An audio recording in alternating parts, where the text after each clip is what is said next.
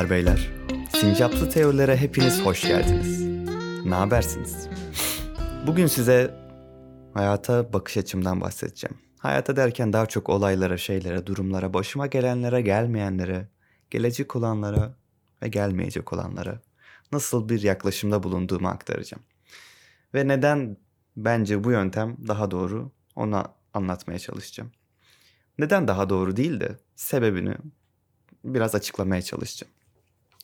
Bence hayatta her şeyin sorumlusu biziz. Yani kendimiziz. Yani benim hayatımda başıma ne geliyorsa bunun sorumlusu her zaman her şekilde benim. Ben sebep olmamış olsam bile benim. Çünkü mesela biz sorumluluğu başkasına attığımız an bilincimizde kendimizi artık çok aciz durumda bırakmış oluyoruz. Durumu, gerçekliği, anı değiştiremez şeklinde kendimizi programlamış oluyoruz. Bu bize bence e, değiştirme gücümüzü direkt bilincimizden beri elimizden aldığı için bizi böyle sıkıştırıyor, çaresiz bırakıyor. Bu da bizim kötü etkilediğini düşünüyorum. Ama aksine her şeyin sorumlusunu kendimiz olarak kabul edersek e, aksine bu bize özgürlük kazandırıyor. Olayları, durumları değiştirebileceğimize, kendi lehimize değiştirebileceğimize bir inanç kazandırıyor. Bu belki gerçek olması mümkün olmayan bir şey.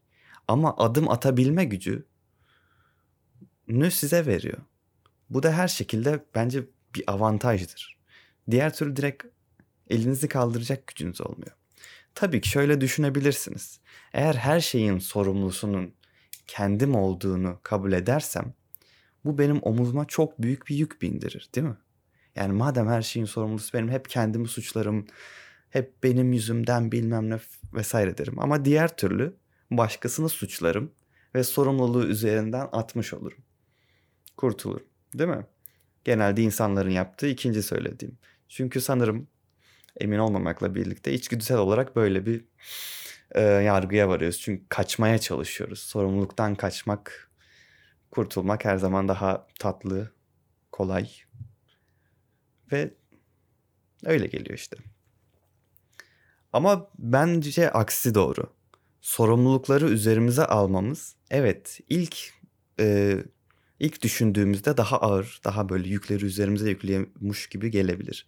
Ama e, bu yükü sırtımızdan atmak için başka bir bakış açısına daha ihtiya- ihtiyacımız var. Bunun için size bir şey okuyacağım. Dur. Neredeydi? Açamadım. Hı. Okuyorum. Metninden Türkçe'ye çevireceğim. Kötü çevirebilirim. Umarım iyi çeviririm. Budist geleneğine göre Gautama yani Buda'nın adı kendini e, Nirvana'ya ulaştırdı ve kendini tamamen acıdan, e, eziyetten arındırmış, özgür kılmış oldu. Bu sayede e, Buda olarak bilinir oldu. Buda da e, aydınlanmış kimse demek. Bu da hayatının geri kalanını bu e, keşfi başkalarına anlatarak geçirdi. Bu e, öğretiyi tek bir yasayla birleştirdi ve şöyle ifade ediyor.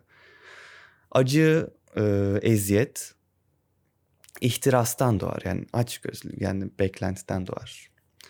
E, bundan tamamen kendimizi özgür kılmamızın yolu kendimizi tamamen ihtirastan özgür kılmamız, ihtirastan kendimizi kurtarmamız. Ee,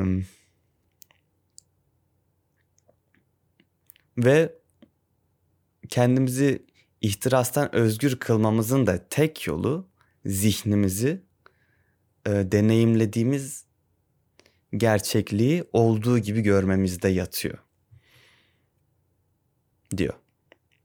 Bu bu yasa Dharma, Dharma yasası diye geçiyor. Budist geleneğine göre doğa yasası, evrensel doğa yasası şeklinde çevriliyor. Şimdi buradaki asıl dikkat etmemiz gereken kısım, benim asıl üzerinde durmak istediğim kısım hayatı olduğu gibi görmemiz. Çünkü biz hayatı, olayları, olguları, şeyleri, durumları iyi ya da kötü olarak görüyoruz genellikle. Ve bu yüzden başımıza kötü şeyler geliyor. Ya da iyi şeyler geliyor. Ama eğer hayatı sadece iyi ya da şey değil, şey olarak görürsek, olduğu gibi görürsek, iyi ya da kötü yargılardan arındırırsak hayatı olduğu gibi görmüş oluruz. Bence hayata böyle bakmamız gerekiyor. Bunun bazı kötü yanları var ondan birazdan bahsedeceğim. Kötü olduğu tam tartışmalı ama. Şimdilik eğer hayata böyle bakarsak az önce bahsettiğim bütün sorumlulukları sırtıma yükleme işi aslında sadece olguları sırtıma yüklemiş oluyorum. Aslında kendimi bir şeyle suçlamış olmuyorum. Çünkü kötü bir şey yok ki kendime yüklediğim. Herhangi bir kötü bir olayın, kötü diye değerlendirdiğim bir olayın sebebi ben değilim. Ben sadece olayların sebebiyim. Ben başlangıç noktasıyım ya da etki noktasıyım.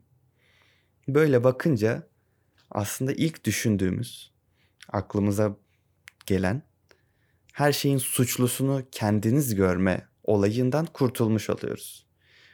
Bundan aslında buna değinmemem yani bu ikinci e, bakış açısına edinmemizin sebebi, edinmemin sebebi bu durumdan kurtulmak değil. Sadece doğal olarak bende böyle gerçekleşti. Neden nasıl bahsettiğim gibi bilmiyorum. Şimdiki başka bir problem. Bence bir problem değil ama sizce bir problem olabilir. Olguları olduğu gibi kabul etmek şeyleri. Şimdiki bu neye sebep olur? Sizin ruhsal durumunuzu çok stabil tutar. Mutluluk ve mutsuzluktan da biraz arındırmış olur. Eğer siz böyle çok fazla hızlı mutlu olup hızlı mutsuz olan biriyseniz öncelikle bundan kurtulmuş olursunuz. Ama genelde birçok şeyden de mutlu olmazsınız. Ve birçok şeyden de üzgün olmazsınız. Çok kötü anlattım bir de anlatmaya çalışacağım. Olaylara iyi ya da kötü bakmadığımız için artık sizin ruh haliniz fazla stabil olmuş oluyor. İnsanların genelde mutlu, huzur, mutlu tepki verdiği, mutlulukla tepki verdiği olayları siz o kadar mutlu olmamış oluyorsunuz. Bu kötü tarafı. İyi tarafı ise insanların çok üzüntüyle karşıladığı şeyleri de üzüntüyle karşılamış olmuyorsunuz. Bu da iyi tarafı. Böyle bir değiş tokuş bir alışveriş kısmı var. Bir trade-off'u var. Sanırım anlatmak istediklerim bir daha bakıyorum. Böyle. Benim bakış açım durumlara, olaylara, şeylere bakış açım budur. Son bir sözle bitireyim. Hayatta iyi şeyler olmaz. Görüşmek üzere.